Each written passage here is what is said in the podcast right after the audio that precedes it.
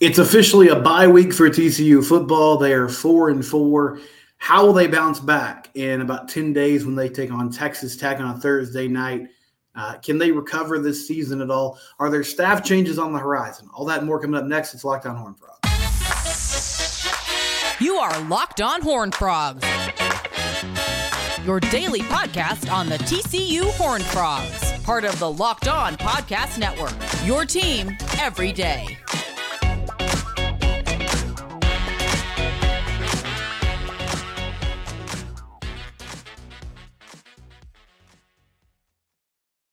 Locked on Horn Frogs, subscribe to the YouTube channel. You can also find us wherever you get podcast in its audio form. Subscribe on those platforms as well, Apple Podcasts, Spotify, etc. Thank you to everyone who watched the uh, post game show the other night. I know it was not uh, the most fun game to watch. TCU gets blown up by Kansas State, forty-one to three. But I really like I really like doing those. You know, so I had an interaction on Twitter with somebody. I don't have it pulled up right now, so I apologize whoever it was for not giving your your name or your handle out there. Uh, but they were just like, "Thanks for doing these." And um, yeah, I like I like doing them. I feel like it's win or lose. It's just really nice to get kind of thoughts out and um, sort of voice whatever is is going on in my head, and hopefully communicate some of the things you guys are thinking um, after these games, regardless of the outcome. But TCU is now four and four, and they have a bye week. They had a little time off, um, and I think it comes at a good time in the season. Now, unfortunately for the Frogs, like the season hasn't gone how they wanted to. So, you know, you're not talking about like a six and two team that's getting a nice break before the stretch run. Um, Saturday night was awful. You know, they got dominated from start to finish. And there have been a lot of people that have been reaching out to me or asking the question kind of openly okay, what happens now with this coaching staff and specifically the coordinators, Joe Gillespie and Kendall Briles, moving forward? Uh, it has the season hasn't gone well.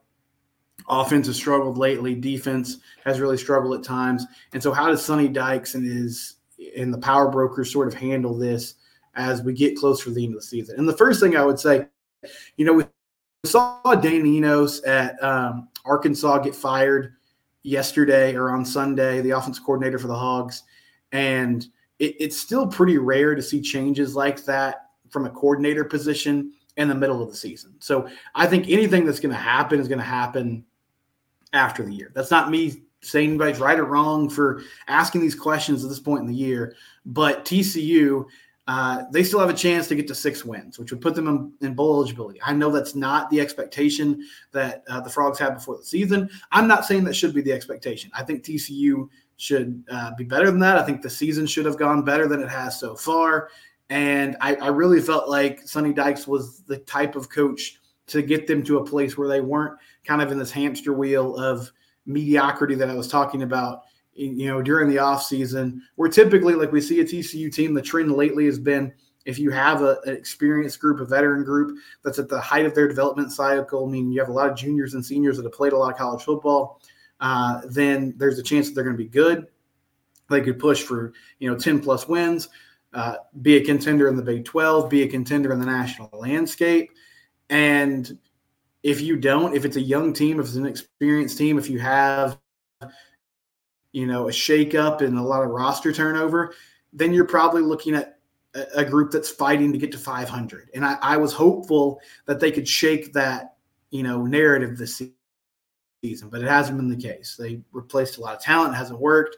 Um, the minor coaching staff changes they've made the results haven't been great so far. And I saw Joel Anderson say this the other day on Twitter, and Joel's a writer for.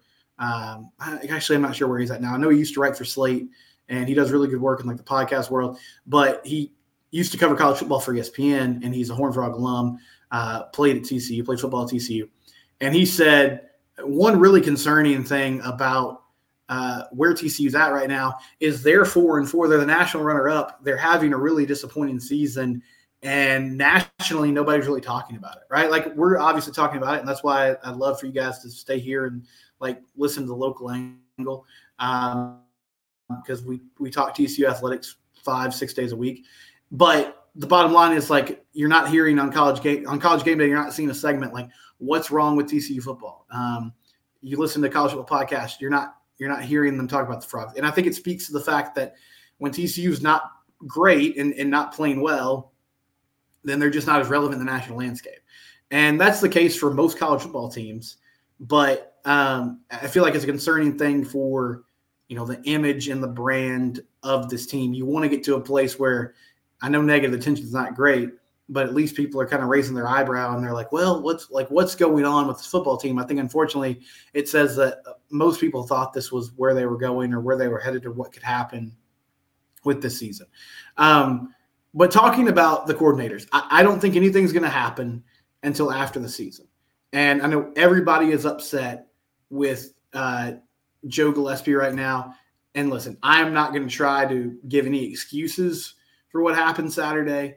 That was a bad performance by the TCU defense. Like there's there's no way around it. There's no way to sugarcoat it. Um, they gave up 41 points. They could have given up a lot more points than that. Like Kansas State, they had control of that game from the jump, and they sort of took their foot off the gas. But I talked about Saturday, and those first three drives, the Wildcats faced one third down, and it was a third and one. It didn't matter if Avery Johnson was taking snaps, if Will Howard was taking snaps. They got whatever they wanted in the run game. They threw the ball well. They did everything they wanted to on the offensive side of the ball. And it was the most inept. Like, even the Colorado game, it was back and forth. It was a shootout, but I at least felt like the defense occasionally was able to kind of bow up and get some stops.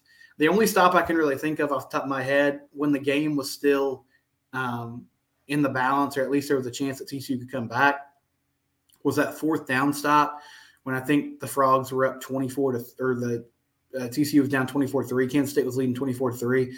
They got a fourth down stop around midfield and gave the offense a chance to go maybe score a touchdown before halftime and that didn't end up happening. Uh, but overall, I mean, they just got bullied. And in the biggest, um, the biggest sign of concern for me was that Kansas State just physically mauled them. You know, I, I think this has been a team for the most part that has held up okay against the run game, but they had no answer for what Kansas State was doing running the football. Whether it was quarterback power, whether it was you know guard tackle pulling around, counter stuff. Um, man, it was it was a rough deal. And the way that the way that the frogs played on that side of the ball was just absolutely unacceptable. There's there's no way around it. I will, however, say, yes, it was against offenses that are struggling, and I, I could turn out to be totally wrong by the end of the year. I thought they played pretty well you know, games two through five or six or whatever. You know, there was a, there was a stretch of four or five weeks where I felt like the defense was improving. There were still some of these same issues that we've always had with with Coach Gillespie, which is you have a three man front. It's hard to get the quarterback unless you just have really great defensive linemen who can beat double teams and are game wreckers. And right now, TCU doesn't have that. Uh, the delayed blitzes weren't really working. The discipline wasn't there.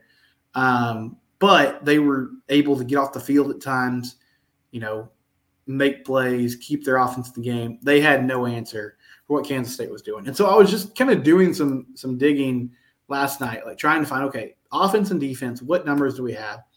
And so the defense, they gave up 45 points in week one, and then six points against Nicholls State, 13 against um, Houston, 17 to SMU, uh, 24 to West Virginia, 27 to Iowa State.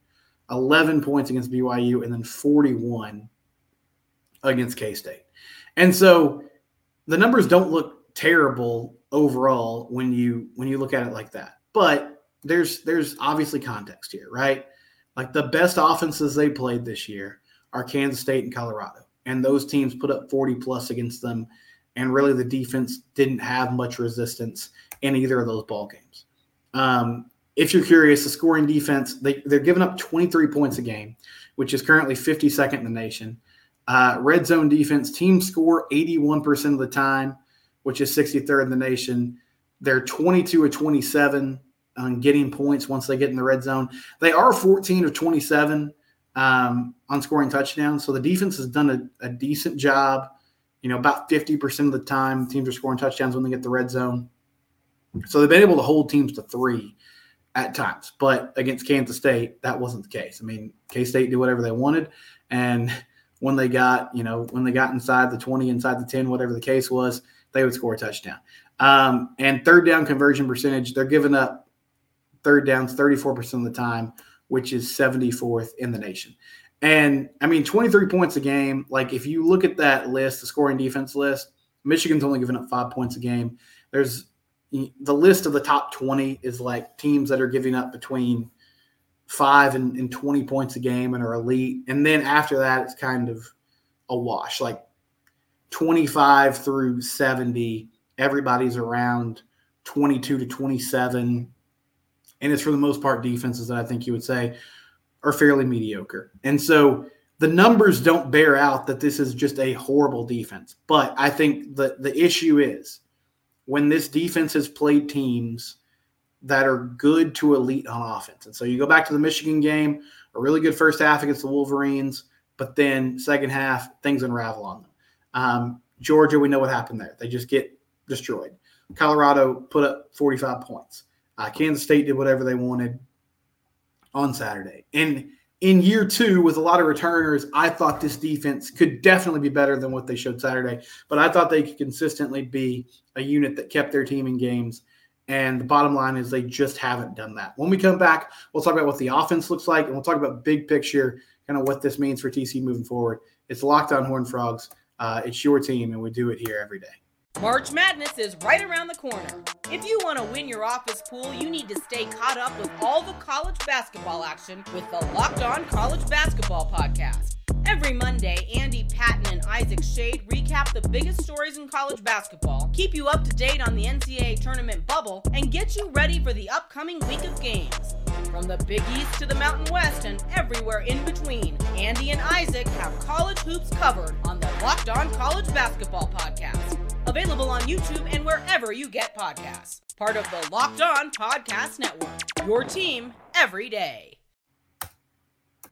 Athletic Brewing Company. Athletic Brewing Company, they have changed the game when it comes to uh, non alcoholic drinks and alcoholic beverages.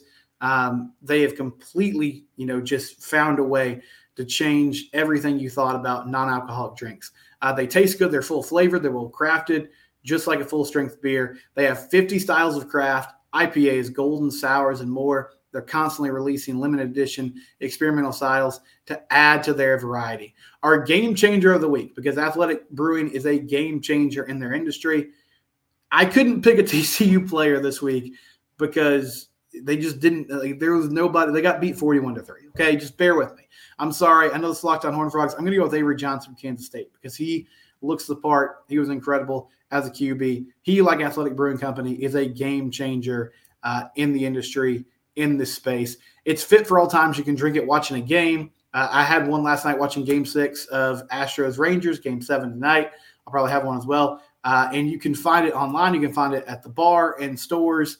Um, it's it's everywhere now. Athleticbrewing.com and use the promo code locked on and get 15% off your first online order. That's code L O C K E D O N at checkout for 15% off at athleticbrewingcompany.com. Exclusions and conditions do apply. Athletic Brewing Company, fit for all time. You see it on the screen if you're there on YouTube. Athleticbrewing.com. Use that code locked on, get 15% off your first order.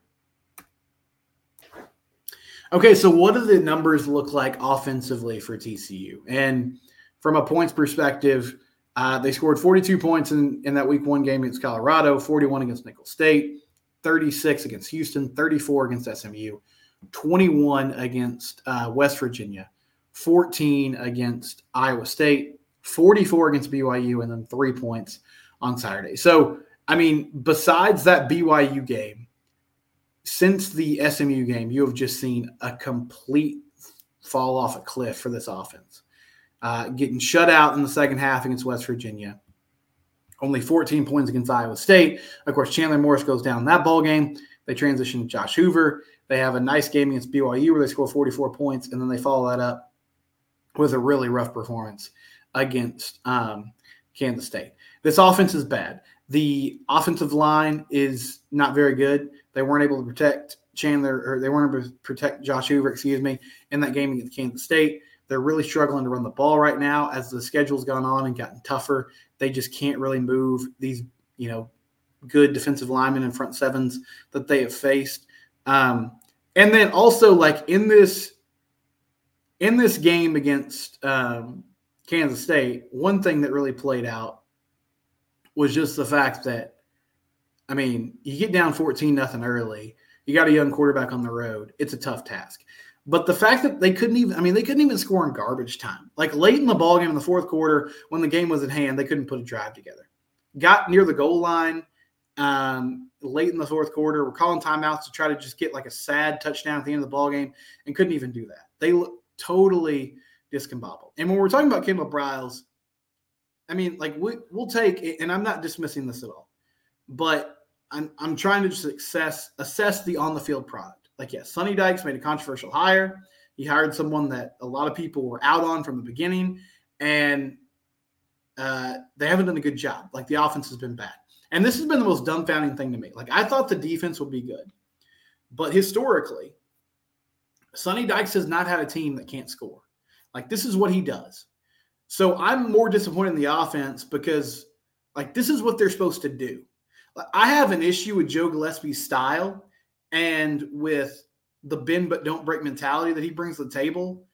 But his defense is supposed to be complemented by an offense that can function well and can score a lot of points. And so if you know if you give up yards, but if you force field goals, if you get key stops, if you can kind of adjust during the game like we saw last year, then it it's, it can be successful. But it's not the case this season because the offense is also not holding up there into the bargain. And like there's reasons as to why the offense has struggled. The offensive line having a hard time, that's I mean, that's legitimate reason. Like if you can't block, there's not a lot you can do. And they haven't been able to run the ball effectively lately. They couldn't protect Josh Hoover in pass protection on Saturday. And so that limits a lot of the things you can do offensively. You got a young quarterback back there now. Um, and really, I mean, even though Chandler had been around forever, you also had a guy that started the season that didn't have a lot of collegiate starts under his belt. A ton of roster turnover, um, and guys that you kind of counted on to step up and play really well that are newcomers just haven't either haven't seen the field or when they are on the field haven't been super effective. You know, we've seen flat like we've seen flashes from Dylan Wright, we've seen flashes where we see the the big frame and the ability to go up get the football and get yards after the catch. We've seen uh, flashes from Flash, Jalen Robinson, making contested catches, you know, breaking tackles, uh, moving the chains, getting things done, showing that speed, but it hasn't been consistent.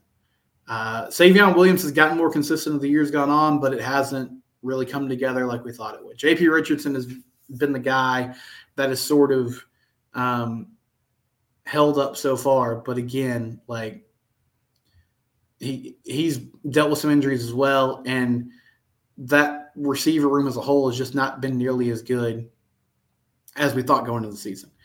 Uh, they still don't have an identity. Stephen Johnson from the Fort Worth Star Telegram wrote a really good column on Sunday, just talking about how we're eight games in. We don't know what this team does well on offense. Like for the first half of the year, it was running with Emani Bailey. That's kind of changed. Um, they went with a whole new approach with Josh Hoover against BYU. It worked. It didn't work against Kansas State. So now, now you have a bye week, and where do you go from here? And the situational play calling has just been bad. Like I understand why they have been reluctant to run the ball in short yardage because the O line is is just not very good. They're not getting a lot of push to the point of attack. And you know, when you spread teams out in short yard situations like that, you're giving up the numbers advantage. Like you're not going to have the the advantage blocking um, in the box, and so that makes it difficult for for you to get yards. Now, I did like. I mean, I said this Saturday. I liked bringing Trey Sanders in as a fullback or up back and kind of giving him a quick carry under center. I thought that was cool. But then a few plays later, they were run a screen to him, which I didn't really understand at all on third and five. And then on fourth and two, they run a, a slant to Savion where it looked like, I mean, either Josh got locked in on that read or it was just a one read play but it wasn't even close. I mean, the corner got inside leverage and broke it up. And the red zone offense has been just atrocious. And so let's look at the numbers here. Scoring offense, they're scoring 29 points a game, which is 61st in the nation. Um, they're 127th in the nation in red zone offense. 65% success rate. So they've been down there 32 times. They've scored on 21 of those opportunities. Uh, and they've gone 15 of 32 scoring touchdowns. 44% on third down, which is uh, 34th in the nation, 127th in the nation in red zone efficiency. So when they get down in the red zone, they're just not guaranteed to get points. Not even close. 65% success rate in scoring points, and then about 50%, a little under 50% in scoring touchdowns. And when you can't, like settling for field goals is bad enough, but when you can't get any points on the board, there's just real no way, there's really no way uh, to um, continue to have success and to win these football games. And so I'm not sure how Sonny is going to assess these guys at the end of the season. I mean, Joe Gillespie, this is two years now. I don't think the defense has improved this year, which is what we had hoped for. Um, and then the offense hasn't held up there into the bargain. Now, I, I mean, I think with Kendall, there's a chance that he looks at this and says, well, it's one season. You know, we didn't have the personnel that we kind of envisioned going into the year, or the personnel didn't produce like we envisioned going into the year. Uh, and so he maybe he gets another opportunity to like uh, to show that he can do this. But I think whatever you feel about about Coach Briles and just how he got here in his history, like we can all agree, so far this has been a disaster. Like the offense has just not been good. And the defense was a disaster on Saturday. I think they've been more consistent this year, but it's been primarily against bad offenses. The good news is we got four more games to kind of continue to let this play out and see how it goes. But a rough game for both coordinators on Saturday. And honestly, you know, it starts with head coach too. Like what's happening at, at the top of the leadership chain that is not filtering down to the rest of the team or is filtering down. And Sonny said, you know, Sonny said multiple times he didn't really expect this, he didn't know what to do. Like post game press conference quotes after you get beat are never like fans are never going to be happy with what they hear. You get beat by 38 points, there's nothing that you can say that is going to help people feel better. But I will say he does look pretty, pretty at a loss right now, which is not which is not a good thing. And Vincent Pryor mentioned uh, after the post game shows like there's no leadership on this team. And yeah, I mean that's true. And like there doesn't appear to be people that are stepping up and taking charge and taking control of what has become a lost season now. And I don't have a great answer for that. They had leadership last year. Now I'll also say I think it's easier to lead when you're winning, right? Like I, I feel like when there there are challenges when you're winning, not reading your headlines, not getting overconfident, keeping the focus on what's in front of you. But nobody has stepped up and been like, okay, we gotta we gotta put our fist on the table here and just like draw the line in the sand and get this done. Or at least, you know, not that we've seen or we haven't seen a huge change. So Texas Tech here in a couple of weeks. When we come back, uh, we got some kind of notes around TCU athletics that's coming up here on Locked On Horned Frogs.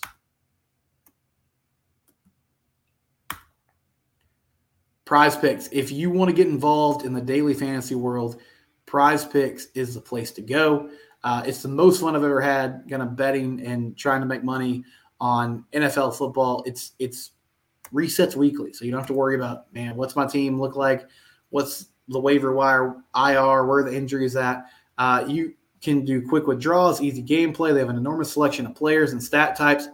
Um, you can go on Prize Picks, and for instance, you can pick like, okay, is Saquon Barkley going to go for more than 60 yards? Is Patrick Mahomes going to throw for more than two touchdowns? Um, Odell Beckham Jr. for the Ravens. Does he have over 50 yards? Is Josh Allen going to throw for a couple of TDs? Oh, you know, on Sunday. They offer weekly promotions that can lead to big payouts. They have things like Taco Tuesday. Each Tuesday, Prize Picks discount select player projections up to 25% to provide even more value. They now offer Apple Pay for quick and easy deposits into your account this football season. Um, Go to prizepicks.com slash locked on college and use the promo code locked on college for a first deposit match up to $100. That's free money. Prizepicks.com slash locked on college. Use the promo code locked on college for your first deposit match up to $100. Uh, you see it there on YouTube. Prize Picks is the best place for daily fantasy gaming. Prizepicks.com slash locked on college. That's the promo code. Get your deposit match today. So a couple notes here, and uh, we'll talk some recruiting right now. Recruiting segments on Locked On Horn Frogs are brought to you by LinkedIn Jobs. Post your job for free. LinkedIn Jobs, best place to find talent, make hires. It doesn't have to be a high stakes proposition with LinkedIn. You can find the people you need, talk to the right folks. LinkedIn Jobs brings you our uh, recruiting segment. TCU landed a defensive lineman from LD Bell, Tristan Johnson. He is a new commit for the 2024 class. Um, he's from Hurst, Texas, 6'2, 260 pounds. Looks like this is possibly like another development project, somebody they kind of, you know, found um, in the process that they like and they feel like could, could be a good player for them in the next few years. Tristan was originally committed to UTSA, um, and he is now committed to TCU. Had offers from uh, Arizona State, Buffalo, Colgate, among others. Um, again, good size, 6'2", 260, having a really good season for LD Bell. I like that they are, you know, focusing on local talent. They've had a couple North Crowley players, one in 2024 class, one in 2025, um, and now 18 commits for this 2024 class. So TCU continues to go and find players locally and around the state of Texas. Tristan Johnson, your new commit, uh, the defensive lineman was committed to UTSA. They flip him and get him uh, there on campus. Also, David Punch from uh, Harker Heights, which is in the Killeen area. This is basketball now. He makes a commitment to TCU, four star power forward um, that they've been going after for a while now. And Jamie Dixon doing a really nice job on the recruiting trail. According to 247 Sports, TCU now has the number 11 ranked class uh, for the 2024 season. So that 2024 commit list, 11th in the nation, which is crazy good for TCU basketball. Um, they're doing a really nice job recruiting the high school ranks this, this cycle, which is not something they've had a ton of success, at least from like a rankings perspective on lately. Um, so David Punch, uh, big time power forward, and and looks like the type of wing player that Jamie loves to have. 6'7", 205, really long, really rangy. Um, had offers from Penn State, Xavier, Colorado State, NC State. Uh, Brandon Jenkins from 247 says he's the perfect four man for today's game. Works hard on both ends of the floor and is a skilled finisher goes about his business with a composed demeanor, scores with a soft touch inside the lane, and is comfortable knocking down threes from beyond the arc. Watching some highlights from David, really good finishing around the rim. Will go up, you know, strong, uh, dunking the basketball, making plays in traffic, and was somebody in that Killeen area who's been really good for Harker Heights High School over the last few years. So TCU football and basketball pick up commits this weekend, um, and we'll have plenty of coverage the rest of this bye week. It's Locked On Horn Frogs, your team every day.